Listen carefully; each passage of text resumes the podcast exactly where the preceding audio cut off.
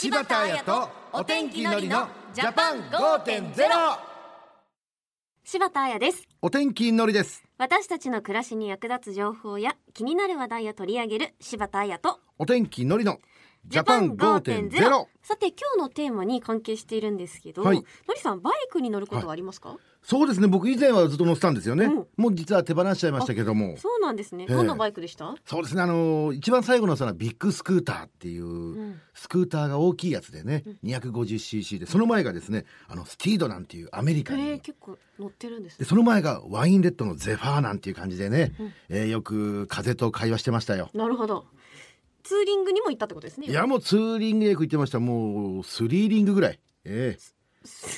スリーリングでとは。もうツーリングの上ですよ。なるほどね。そのぐらいよく乗ってま走りましたくったとそうですね。ですね。はい。今は車だけってことですね。そうですね。ちなみにのりさん、はい。保険入ってます？もちろんあの自賠責保険も任意保険もどちらも保険に入ってます。さすが。当たり前ですよそれは。ということで万が一ということがありますからね。今日のテーマは必ず入って自賠責保険です。そうですね。本当大事ですからね。えもう他人事ではなくしっかり考えていきたいですね。はい。今日も一緒に考えていきましょう。柴田彩とお天気のりのジャパン5.0明日の暮らしをわかりやすく内閣府政府広報の提供でお送りします。今日のゲストです。国土交通省自動車局保証制度3時間の中山康弘さんですよろしくお願いしますよろしくお願いします。よろしくお願いしますさてまず交通事故で亡くなる方は減少傾向にあるっていうニュース私も聞いたことあるんですけれども、最近の状況っていかがですか？はい。あの交通事故で亡くなった方っていうのは年々あの減ってはきてるんですけれども、うんそれでもあの2019年去年ですねはあの全国で3215人もいらっしゃいました。一日平均でいうと9人の方が亡くなられるとあのいうことになります。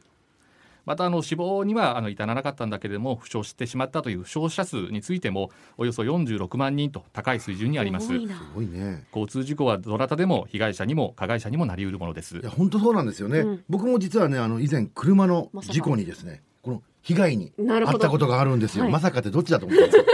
いや僕止まってたらね前の車が、はい。あのバックで下がってきてあでぶつけられてっていうことあが起きてでもその会った時にね本当にまさか自分がこの交通事故の被害に遭うってことがパニックになりましたよね。まあなりそうですうねん。そして、まあ、事故が起こってしまった場合はうん。保険が必要になると思いますが、その自賠責保険っていうのはどんな保険なのか教えてください。はい交通事故の被害者を救済するため加害者が負うべき経済的負担、まあ、あの分かりやすく言うと損害賠償金ですね。損害賠償金を補填するという対人賠償を目的とした保険です。うんなるほど。交通事故では加害者となった自分自身が怪我を負ったりまた自分や相手の車が破損することもあるわけですが自賠責保険というのはあくまでも被害者に対する対人賠償の保険ということなんですね。その通りです正式にはあの自賠責保険というのは自動車損害賠償責任保険と言いまして自動車損害賠償保証法という法律によって道路を走るすべての車バイク原付の所有者に加入が義務付けられている強制保険です、強制保険ということは必ず入らないといけないということですか？おっしゃる通りです。同様の仕組みで自動車損害賠償責任共済自賠責共済というものもあります自賠責保険と自賠責共済は損害保険会社と共済組合という契約の引き受け主体が違うだけでどちらに加入いただいても保険料や保険金に違いはありません、うん、なるほど。その自賠責保険共済についてはどのようにして周知を図っているんですか？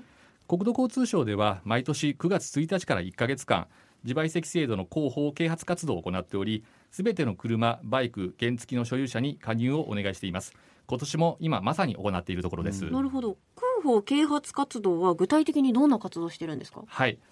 運転免許試験場や自動車整備工場大学構内バイク販売店などに、え、ポスターやリーフレットを配布しているほか国土交通省のツイッターや首相官邸の LINE などを活用して広く周知を図っています。その他年間を通して警察と協力し幹線道路で保険証書の提示を求めたり駅前広場などで保険の加入ステッカーを確認するなどの活動を行っています、うん保険契約が未更新の方にははがきを送って加入を呼びかけたりもしています。いろんな取り組みをしてるんですね。そうですね。ただやはりこれだけ広報啓発活動をしているということは逆に言うと現実には無保険のまま運転している人がいるっていうことですか？そうなんです。無保険運転は違法です。加入しないあるいは執行するということのないようにくれぐれもご注意ください。更新を忘れないようにしないといけないですね。特にですねあの 250cc 以下のバイクや原付に乗っている方っていうのはご注意いただきたいと思います。なぜですか？実はですね 250cc 以下のバイクそれから原付にはこれは車検がないんですね、うん。例えば車の場合であればフロントガラスに 250cc を超えるバイクの場合はナンバープレートに車検の有効期限が記載されたステッカーが貼ってあります。まあ車のフロントガラスのシールが車検のステッカーってことは私も知ってましたよそうだね車検のある車だとか 250cc を超えるバイクっていうのはそうした車検と同時に保険も更新していただいているんです。そっかなるほど。その一方で 250cc 以下のバイクや原付には車検がないんですね。ですので気づかないうちに保険の有効期限が切れていてそのまま無保険で運転しているケースが本当によくあるんです。そういう理由があったんですね。あの車や自転車を買って、あんまり原付に乗らなくなったよっていう場合はまあ、うっかり保険の更新忘れちゃうこともありそうですね。気をつけなきゃいけないですね、そうなんですね。もしあの保険に入らないまま事故を起こしてしまったっていうような時にはですね加害者の方は刑事責任に加えて多額の損害賠償金を自己負担という形になってしまいます。それはあの負傷した被害者だけではなく経済的負担が重くのしかかる加害者にとっても辛いことですもんね。そうですねどなたでも加害者になる危険性があるから注意して運転しましょうというビデオをあの私もそうですけれども、運転免許試験場や教習所で一度はまあ見るんですけれども、うん。ぜひ皆さん初心に戻っていただきたいです。これは気をつけなきゃいけないですね。えところでですねあの旅先などでレンタカーを利用する方もいらっしゃると思うんですけどもこの場合自賠責保険はどうなってるんでしょうか？はい。レンタカーを借りる際は自動的に自賠責保険に加入する仕組みになっていますのでご安心ください、うん。ちなみに保険料についても教えていただけますか？はい、わかりました。保険料は定期的に見直しを行っています。最近は事故件数が減少しているということでございますので、今年4月に保険料が引き下げられました。車やバイクなどの車種によって金額は異なりますが、離島沖縄県を除く北海道、本州、四国、九州における2年契約の場合で申し上げますと、自家用乗用自動車で2万5830円だったのが2万1550円に、250cc 以下のバイクでは1万2220円だったのが1万160円になっています。僕あの保険料が見直しされてることを知らなかったですね。うん。そして事故を起こした場合の保険の支払い限度額についてはどうなっていますか？はい。保険の支払い限度額は固定となっています。被害者1人当たり怪我の場合は最高で120万円。死亡の場合は最高で3000万円です。後遺障害が残ってしまった場合額は後遺障害の重さによって変わってくるのですが最高で4000万円です。まあこれあの事故を起こしてからねお金がないどうしようでは済まされないですから本ね当にそうですね。中山さん保険に加入する際の手続きも教えてください。はい。車やバイクの販売店自動車整備工場損害保険会社などで手続きができます。加入手続きって簡単ですか？はい簡単です。250cc 以下のバイクや原付については一部の郵便局やコンビニインターネットでも手続きができますぜひ自賠責保険への加入をお願いいたします。この郵便局とかねコンビニで手続きができるっていうのは便利ですよね。確かに忙しい方も多いですしね。詳しく知りたいという方はどちらのサイトを見ればいいですか？国土交通省の自賠責保険ポータルサイトというものがありますのでそちらをご覧ください。自賠責ポータルサイトで検索できます。自賠責ポータルサイトですね。わ、はい。かりました。それともし保険に入っていないとかあるいはその車検を通していない車やバイクを見かけたら国土交通省の無保険者無車検者通報窓口というところまでご連絡をお願いいたします。状況を確認し必要に応じて所有者に対して注意喚起を行うなどの対応をします。あの保険に加入している車両の目印とかってあるんですか？そうですね。先ほどお話ししたフロントガラスやナンバープレートに貼られたステッカーが目印になります。250cc 以下のバイクの場合保険の有効期限の年ごとに色分けされたステッカーが貼られていますし、うん。車や 250cc を超えるバイクはステッカーに保険の有効期限が記載されています。わかりました。もし見つけちゃった場合窓口への連絡はどのようにして行えばいいですか？はい。国土交通省のホームページから通報フォームというものがございますのでそちらをダウンロードしていただいてメールまたはファックスでお願いします。詳しくは無保険通報窓口で検索してください最後に中山さんから今日のテーマでお伝えしたいことありますか？はい。無保険のまま運転すると1年以下の懲役または50万円以下の罰金が課せられることもありますし事故を起こすと被害者への多額の賠償金を全額自己負担するということになります。交通事故は今日起こるかもしれません。自賠責保険の大切さをご理解いただき無保険のまま運転することのないよう常に気をつけていただくようお願いいたします。わかりました今日は国土交通省の中山康弘さんをお迎えしました。中山さんありがとうございました。ありがとうございました。ありがとうございました。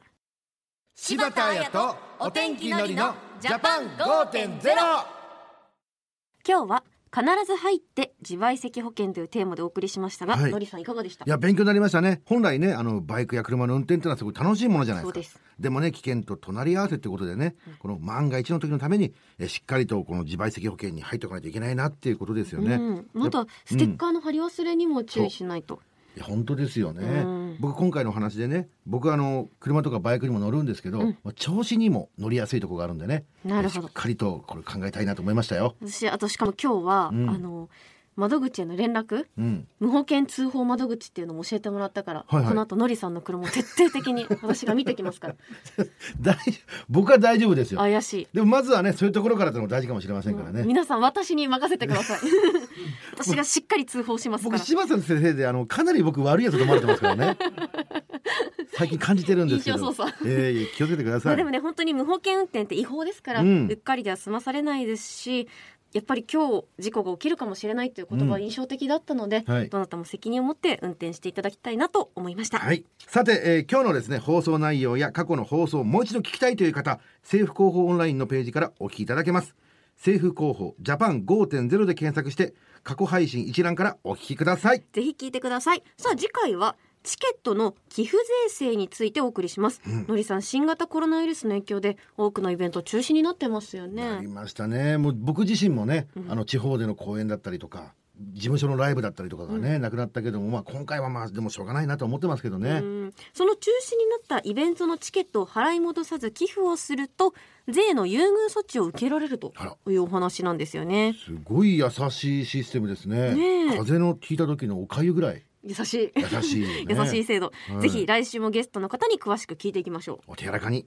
ということでここまでは柴田彩とお天気のりのジャパン5.0また来週。柴田彩とお天気のりのジャパン5.0明日の暮らしをわかりやすく内閣府政府広報の提供でお送りしました